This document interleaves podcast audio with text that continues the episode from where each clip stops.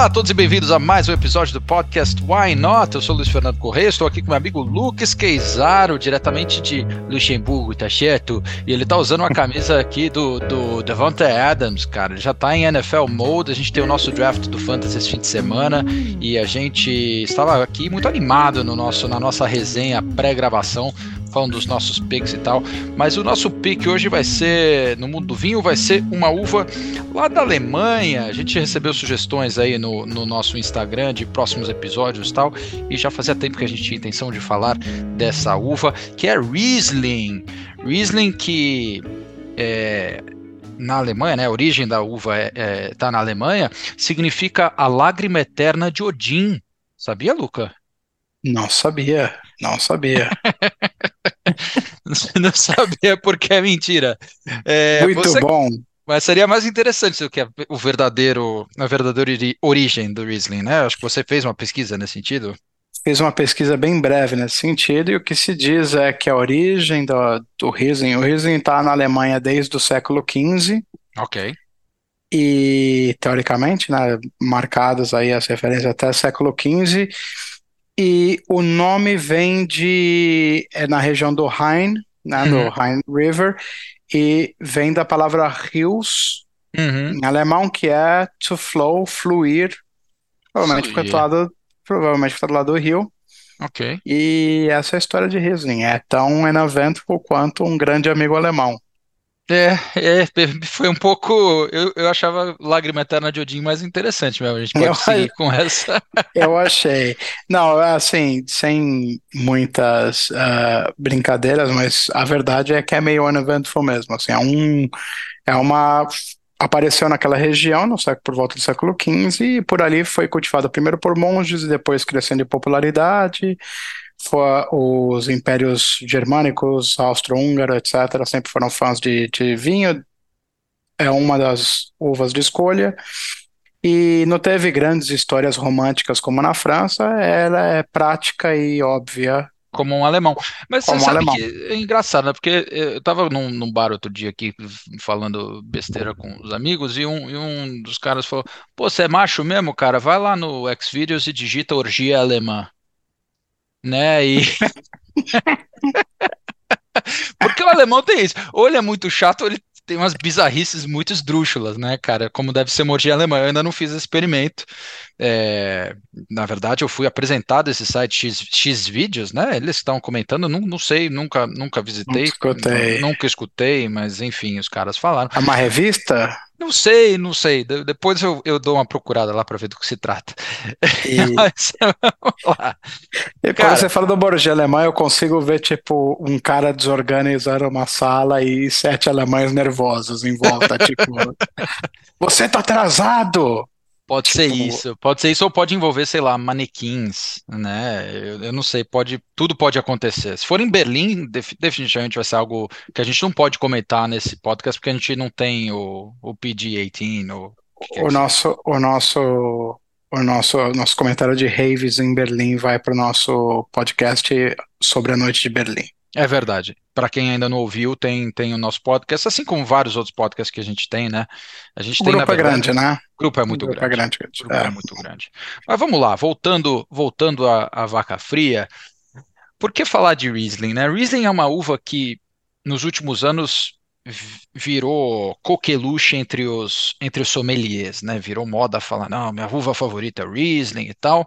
É, o que é engraçado, porque o Riesling tem uma reputação, pelo menos no Brasil, não só no Brasil, mas em muita, muitos lugares, de ser aquela uva doce, né? Um vinho doce.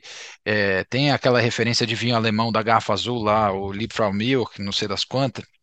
Mas a verdade é uhum. é que o Riesling é feito em uma pancada de estilos, e por ser feito em uma pancada de estilos e por ser tão representativo é, do solo e do terroir de maneira mais ampla, acaba sendo uma uva muito versátil é, e muito interessante. Né? Então, um vinho que é feito no Mosel, na Alemanha, é muito diferente do vinho que é feito em Falos, na Alemanha, sem comentar as outras regiões pelo mundo, né? De Alsácia, é, Austrália, é, o oeste americano ali, é, noroeste americano em Washington. Mesmo Nova York. Mesmo Nova, Nova York. York. É, eu, o que eu acho que assim. Existem áreas tradicionais de Riesling que cresceram e que foram se desenvolvendo e tal. E eu acho que tá, de, tá na moda porque é um vinho acessível, é um vinho barato, entrega muito pelo custo dele. E novas regiões estão aparecendo com novos produtores. Você vai ali para o Oregon, você vai ver produtores bem diferentes e tal. E se você vai para os produtores americanos, você vai ver uma coisa mais experimental. Então é um, é um vinho que está balanceando um pouco daquela coisa alemã antiga com lugares novos e tem expressões diferentes, né? Então, É. além do que ele vai muito bem, a gente vai falar depois, com vários tipos de comida que hoje estão de moda, estão na moda também, né? Sim, e, e comidas são é, tipicamente difíceis de você fazer uma harmonização com vinho, não são cozinhas que você imagina indo bem com vinho. Mas a gente vai chegar nessa parte do programa.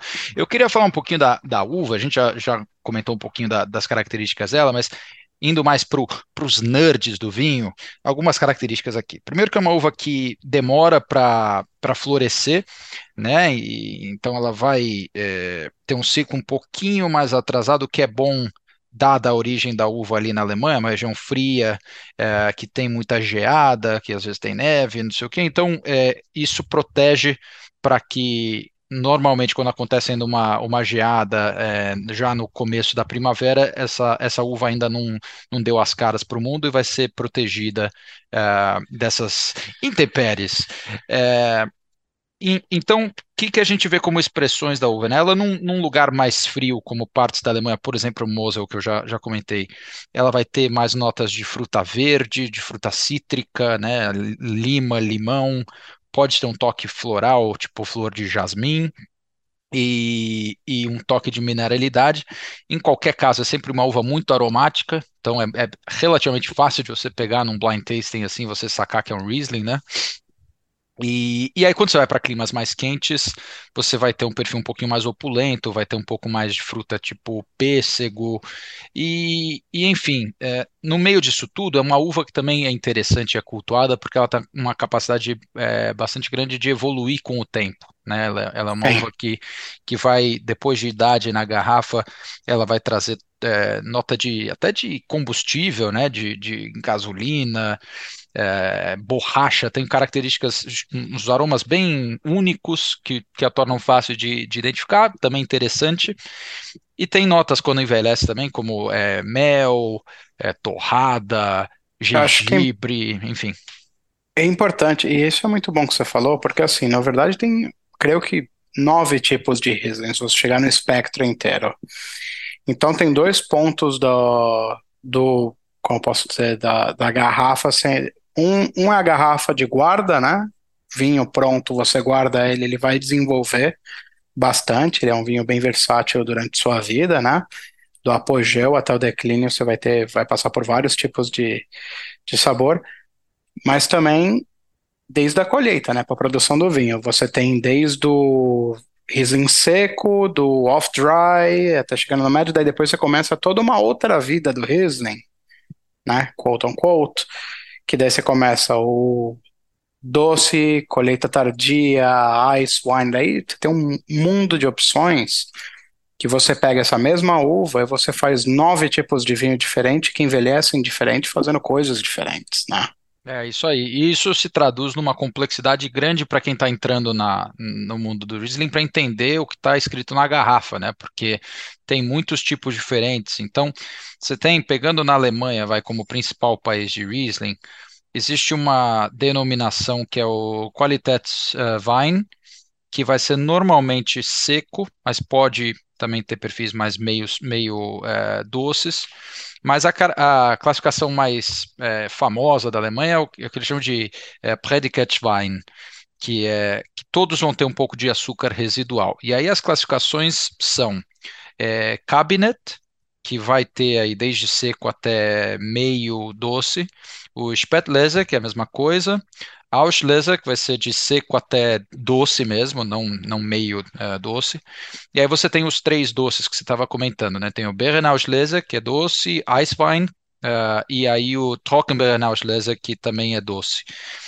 Todos têm essa, esse, essa gama, mas é muito mais uma questão de, de estilo, né? Por, por mais que todos possam ir do, do, seco ao doce, em diferentes níveis, é, é o que varia muito é o estilo. E, Você, pode falar. E as, e as notas também, né? Porque mesmo a maneira de produção da colheita tardia, sem, sem tentar, sem tirar esse flow, mas também tem toda a parte de, ou seja, dá para fazer até sparkling wine de Riesling, né? Então, sim. Tem, não, tem, tem, um mundo ali. E quando eu falo de, de estilos diferentes, você pega um, um, cabinet, por exemplo, vai ser o mais, mais basicão, assim, ele vai ser mais delicado, um corpo mais leve, sempre com alta acidez, que é o que permite também o vinho envelhecer com, com elegância, e vai ter nota mais de maçã verde, de coisa Pouco cítrica. açúcar residual, né? É, vai ter, normalmente vai ter um, é, um, um, nível de açúcar residual um pouco menor. Você parte para o próximo nível, que é o Spätlese, ele vai ser um pouco mais concentrado, um pouco fruta mais madura, vai ter mais corpo, um pouquinho mais de álcool. O cabinet fica entre 8% e 12% de álcool, então isso é uma, uma maneira de você também sacar um pouco o vinho que você está comprando. O Spätlese vai ser um pouquinho mais alcoólico, e aí vai ter nota de damasco, nota de pêssego, aquelas frutas que eu, que eu comentei antes. antes. E aí o Auslese, ele é, são cachos que estão ainda mais maduros, né? Então, com isso, de novo, vai ter fruta mais madura, você vai ter vinhos um pouco mais encorpados.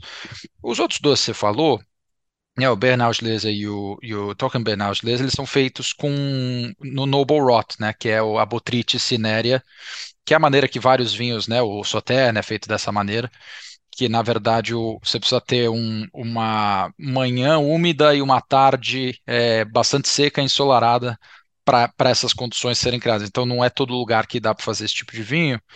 E aí o que acontece, a gente provavelmente já falou disso em episódios anteriores, mas vale recapitular.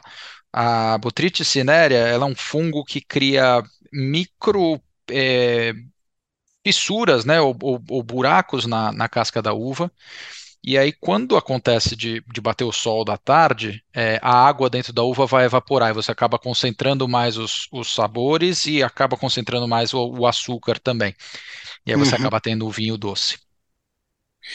E o ice wine, que seria a última, a última dessas modalidades de vinhos mais doces do Riesling, né? Que é o muito feito no, em Ontário, nos Estados Unidos e na Áustria também. Eu lembro que eu até acho que eu trouxe para você um ice wine uma vez que eu fui para lá. Sim, sim, sim, sim. E que daí é diferente, é literalmente como ice wine, são as uvas congeladas e daí elas são é, pressed, que daí sai um suco mais denso, mais concentrado, mais doce e o vinho é feito a partir daí. Então, assim, é, parece que não, mas quando você fala de Riesling, você pensa num vinho branco, mas tem bastante ramificação. Tem né, bastante ramificação. E aí, para ajudar, né, dado que eu falei que o Cabinet, Spätlese e tal, são todos podem ser doces, né, ou, ou em alguma uhum. medida uhum. ter açúcar residual, outra coisa que ajuda a ler na, no rótulo, no, quando está falando do vinho alemão, ou austríaco, vai ser a identificação de, de açúcar. Se você ler é, Trocken, ele é seco, e se ele for off-dry ou meio uh, seco, meio doce, é, é o Rabtrocken ou Feinherb. Uh, desculpa, amigos alemães, pela pronúncia. Mas é, isso ajuda a, a sacar um pouco o que está rolando lá. Para com, completar a bagunça, é, tem outras coisas, né? O, os melhores sites na Alemanha, os melhores é, é, lugares para o Riesling, eles podem ter uma. Só os, os o Vine, que são esses gabinetes, Petleza e tal, eles têm uma identificação que é o VDP, uh, eh, no, que acho que é uma águiazinha que tem no, na garrafa.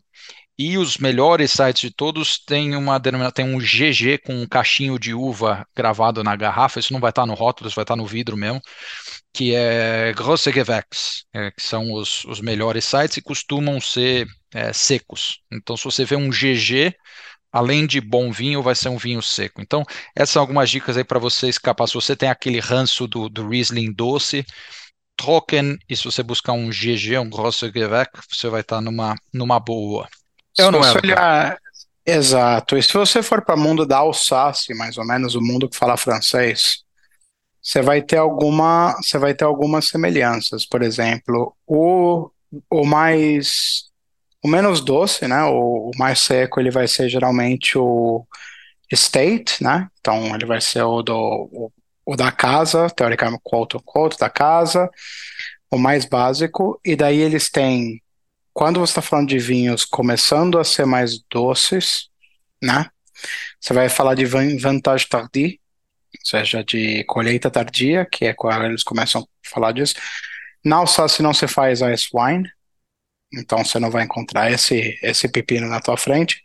É mais Grosse Lauer, parecido com a Alemanha, né? A Alsácia fala um pouco de alemão, e o Vintage Tardy de colheita tardia. Então é uma É, organização um pouco diferente, com a exceção de alguns domains que tem a parte do premium também, que daí são edições limitadas de anos, e etc., que é o caso do, do Trimbach, que a gente vai voltar depois para falar.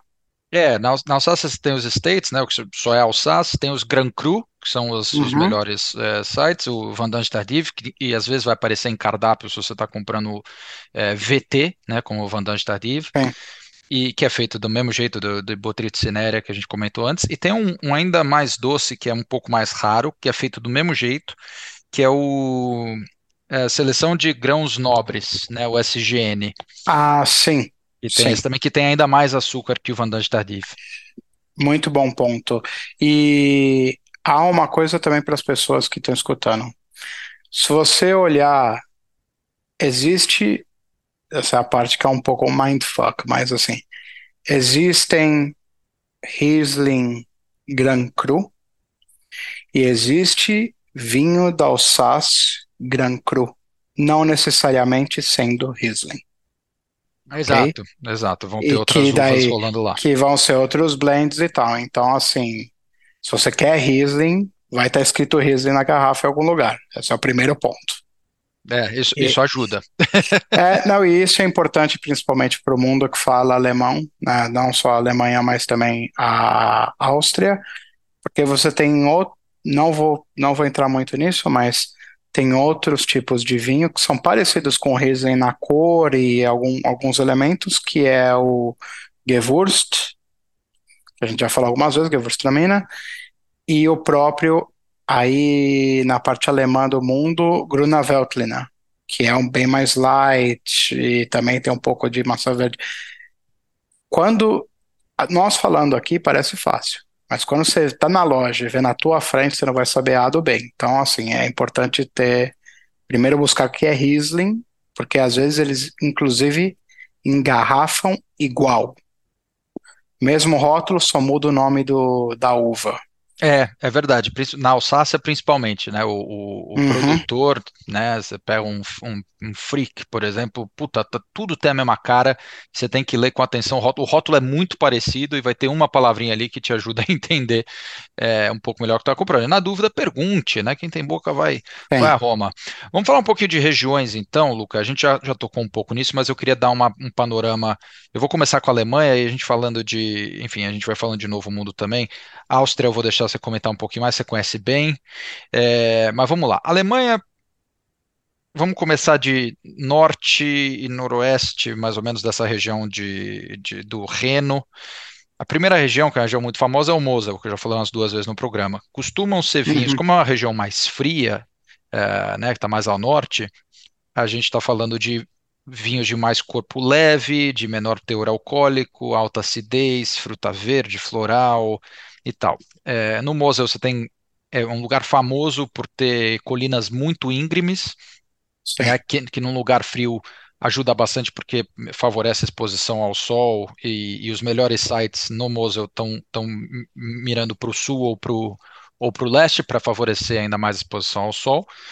É, e aí você tem algumas, alguns pedaços ali na, na, no Mosel que você tem o solo de, de né, um solo que, que faz a uva trabalhar mais e acaba trazendo mais concentração. Aí você tem a segunda região ali, que está para o leste de Mosel, que é Nahe. Está entre o Mosel e uma outra região que é Rheinhessen.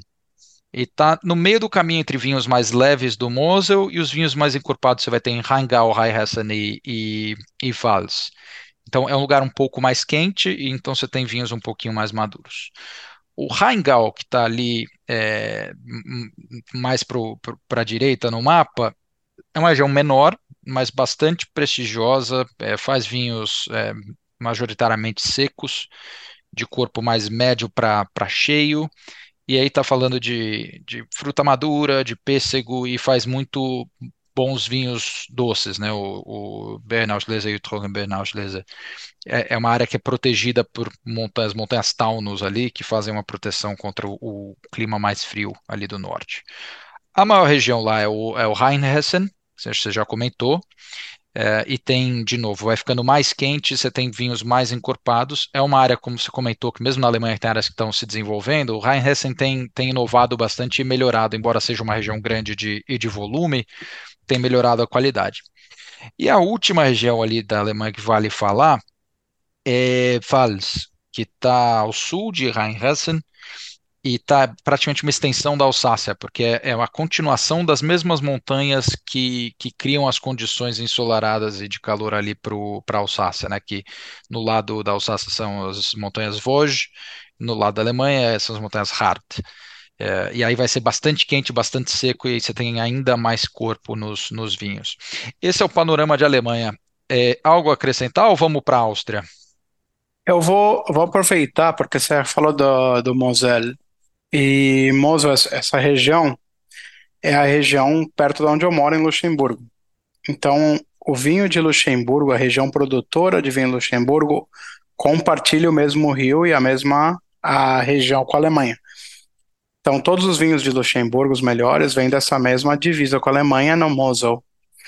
Então, aí da área desde que vai da própria Moselle até Schengen, que é a cidade que é a tríplice fronteira, né, entre Luxemburgo, Alemanha e França. Uhum. Então, é... e é interessante, porque como você acabou de falar, os vinhos aqui de Luxemburgo, apesar de ser uma produção pequena, são 20 hectolitros, hecta, hectolitros por ano, é... são 2 milhões de garrafas ou 3 milhões de garrafas, alguma coisa assim. Então, mas o ponto é que esses vinhos de Luxemburgo, eles estão por essa localização deles, estão entre os vinhos alemães uhum. e entre os vinhos da Alsácia. O vinho da Alsácia, famosamente um pouco mais aromático para o lado floral, né? E, e os alemães com um pouco mais de acidez, um pouco mais frutado para o lado de fruta cítrica, né? Nessa, dessa maneira. E o vinho de Luxemburgo ele está mais ou menos ali no meio. Não tem tanto prestígio, é uma produção bem pequena, mas ele se beneficia por estar no meio do caminho, né? Nesse terroir. E chegando na Alsácia, você trouxe alguns pontos aí, eu acho que Alsácia não tem muito, como posso dizer, segredo. É uma linha que vai de Estrasburgo até Mulhouse, e nessa linha você tem várias, várias cidades que produzem, os maiores produtores são meio que o dono de uma cidadezinha, sabe? Então você tem Hickvir, que é do, da Hugel, e cinco minutos para o lado, assim, dirigindo, você vai ter do Trimbach. Então são as cidadezinhas no meio do, das vinícolas. E então é bem homogêneo em termos de terroir, assim, você não vai ter regiões diferentes, é só essa, essa, essa faixa, né, que vai hum. desde de duas horas de carro ali que você, uma, não, não, são 40 minutos de, de, da, de Estrasburgo para Mulhouse. É, e é uma, é uma viagem que você já fez algumas vezes, ainda, ainda tá na minha lista aqui, mas é, baita viagem, ainda mais no, no, na época de Natal, né? Tem mercado de Natal uhum. super, super bacana ali, então vale, vale a visita e a gente, a gente pode falar mais disso. É, Áustria, que está ali no, na área também, a gente está falando de 16 áreas produtores, produtoras de vinho. E é, a, Áustria, é, a Áustria é bizarro, né? Tem uma produção imensa de vinho. Tem, tem, tem muita coisa. É, estamos falando dessas 16 áreas, são é, nove que, que tem uma denominação que é DAC, é, né, que são é, áreas de, de mais prestígio. E aí, duas DACs muito famosas são Kamptal e Kremstal. É, aí a mais, talvez mais famosa que essas duas é o Ahau, né, o uhum. que, Farral, que é Normalmente eles não, não aderiram ao, à, à denominação do DAC, mas é vinho excelente, geralmente seco, de meio para full body, né? E, e com, de novo, aquela coisa de aroma de pêssego, mais maduro. Muito potencial de guarda também. E quando vai envelhecer, vai ter aquelas notas que a gente já comentou, né? De mel, de cera de abelha, uhum. de, de, de, combustível e tal. E... A gente fala aqui de combustível, mas a gente promete que é gostoso, tá? Não é, não é, é... não é bizarro. Não é bizarro, é só aquela parte aditiva do cheiro de gasolina. Exato. É, e não, inclusive para quem estiver passando por ali em algum momento por Viena, desde a parte de Viena até Wachau, toda aquela parte do no nosso mapa seria o norte da Áustria, mas para a Áustria lá não é o norte, mas enfim. É, essa parte de cima da Áustria, você olhando no mapa, ela toda produz vinho é, branco. E especificamente Varral é uma parte pequena da produção inteira, que é bem premium, é bem selecionado, super super amigável para turismo. Tem bastante produção ali, né? É, e, e, enfim, aí tem essas nove DACs e tem o resto das, dessas 16 áreas aí usam o mesmo sistema de podem usar o mesmo sistema da Alemanha lá de cabinet de Auschwitz e tal. É, só para a gente passar a régua aí nas regiões, a gente já falou de outras regiões pelo mundo que fazem, né? A gente falou de, do, do, estado de Washington, nos Estados Unidos, a gente falou de Nova York, ali na região de Finger Lakes, é, Austrália, nos vales de Clare e Eden, é, e também na, ali na Tasmânia se faz Riesling de alta qualidade. Uhum. E Nova Zelândia, o país inteiro faz, faz Riesling também bastante competente. Sim. Eu acho que é, isso cobre tudo. Cobre tudo, né? Essas são as regiões mais. Claro, se faz Riesling em outras partes do mundo, Chile também faz Riesling, mas não, não, é, não é da mesma qualidade. Vamos falar é, de produtores, Lucas. Você falou do Hugel, você falou do Trimbar. que mais vale a gente mencionar? Ok, eu fiz uma listinha aqui de alguns produtores por país, tá? É, Começando pela Austrália, tem um produtor que é bem grande e você encontra fácil, que é o Grosset, que ele predominantemente ele vai fazer um bom Riesling ali do Clare Vale uh, e do Eden Vale também, isso eu já vi. Então, estamos falando, Riesling em geral não é um vinho caro, tá? Então é um vinho bem acessível, você está falando uns 20 euros a garrafa, se você estiver por aqui com Riesling de altíssima qualidade, né? É, na Alsáce, mencionamos alguns, então vou rapidamente pelo Trimbar, o Rugel e particularmente o Trimbar com o Closanun, que é o, é o Gran Cru do Riesling, se você cruzar com essa garrafa, compre-a, porque é difícil de encontrar, e se você é transcendental, é espetacular mesmo o vinho. É, na Alemanha, eu selecionei o Dr. Lussen, o Egon Muller, que é um. O Egon Muller, né? Que ele é um careiro do cacete, mas os vinhos são, são muito famosos. E o Keller, que também é outro careiro, mas é super bom. Isso dito, eu tô falando de produtores de muito destaque, famosos, que você vai encontrar coisas premium. Eu adiciono, você... nessa, eu adiciono nessa lista, Lucas, só para. Desculpa te cortar, o J.J. Prum, né? O, ah, sim o JJ Prume, é, que também é, é, um produtor mega clássico e fazem um range bastante amplo, né? Desde vinhos de entrada mais acessíveis até uns, uns cuvês bastante pica. Então, esse também vale, vale procurar. Tem o Lights também na Alemanha, que é, que é bacana. E aqui em Luxemburgo, se você uma, algum dia cruzar, eu acho que pela produção ser muito pequena, você pode comprar qualquer um. Ele vai ter uma qualidade bem homogênea. Na Áustria, são três que eu gosto muito o FX Pichler, né, que seja é o FX Pichler, uh, o Franz Hitzberger, que também, se você conseguir discernir os labels dele, você já ganhou metade do, do, do prêmio aí, e o Weingut Kinol. Todos os três, é, ano após ano, qualidade homogênea, a produção, a maioria de, eles são de Varral mesmo, que é o lugar que nós recomendamos. Maravilha. Vamos, vamos falar então de para passar a tem um que eu gosto da Alsácia, na verdade, você não comentou, que é o Pierre Frick, que eu acho que falei por alto aqui. Eles também fazem uns, uns belos de uns. Eles fazem vinhos interessantes de diferentes uvas, né? Mas o Riesling deles também é, é bastante bom. É, vamos ah, falar... eu esqueci de um muito importante, que é o Domain Ostertag. Tá. Que é ali da, da Alsácia, que é muito, muito, muito, muito bom. Boa.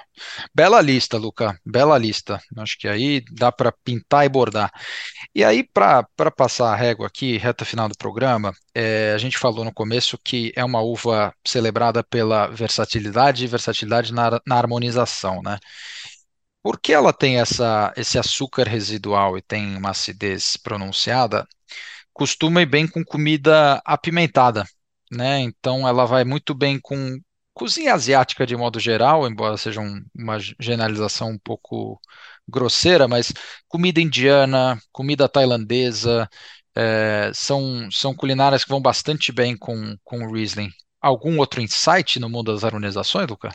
Eu organizo, eu organizei mais ou menos assim, né? O, o mais seco, de acordo com você, tanto é com sushi também, que é uma coisa que geralmente a gente não harmoniza vinho com sushi, ou você vai no restaurante e vão te forçar um chardonnay que não tem absolutamente nada a ver com o que está comendo.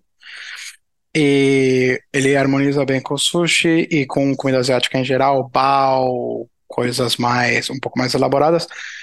O off-dry, aquele mais indo pro médio, eu diria que ele, casa muito bem com frango, peru, coisas assim com, com um pouco mais de creme, creme de champignon, tá? Com pasta com champignon. E por último, o doce, ele vai muito bem com sobremesas, mas especialmente sobremesas com maçã. Sendo um vinho alemão, então você pega um apple strudel com um Riesling doce, você vai ter uma experiência bem interessante. Olha lá que beleza, hein? Só cacetada hoje, hein, Luca? Puta Que Opa, pariu, cara. É, O que que eu queria falar aqui de última dica? O nosso querido amigo e ouvinte Bruno Zukauskas, ele me mandou essa semana um vídeo do Konstantin Baum, que é um Master of Wine, e ele faz o vinho, o, o vinho, o vídeo chama Journey Through Eight Unique Wines in a Tasting Tour. Ele foi num tasting da nossa queridíssima tia Jancis Robinson, e, e ela apresentou, passou por, acho, acho por esses oito vinhos, e são Rieslings de diferentes partes do mundo, e ele nesse vídeo no YouTube faz um belo de um review ali eh, dessas oito garrafas. Então vale provar, ele, ele prova um eh, americano que é bastante cultuado, que é o Heroica, é, que acho que é dos caras que fazem o Chateau Saint-Michel, que é uma produção bastante grande em termos de volume, mas que é um produtor respeitado de qualquer forma. E tem um projeto, um side project lá, lá que é essa heróica que a gente não comentou nos produtores, mas que é, que é bastante cultuado. Mas fica a dica aí de, cultu de, de conferir esse vídeo do, do Constantin Baum. Valeu pela dica, Bruno. E, e vocês completam essa lista já estrelada de produtores para vocês provarem um Riesling do bom. maravilha. Certo, Luca? Certo, Luizão. grande presença. Então é isso, pessoal. Obrigado pela audiência. É, dicas como essa ou recomendações de temas para os próximos programas, sempre bem-vindas aí. É só achar a gente no Instagram, podcast Why Not Oficial.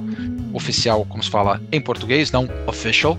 E a gente está lá para trocar uma ideia com vocês e, e receber suas sugestões e feedback. Certo? Certo. Um grande abraço a todos e até a próxima. Grande abraço, pessoal.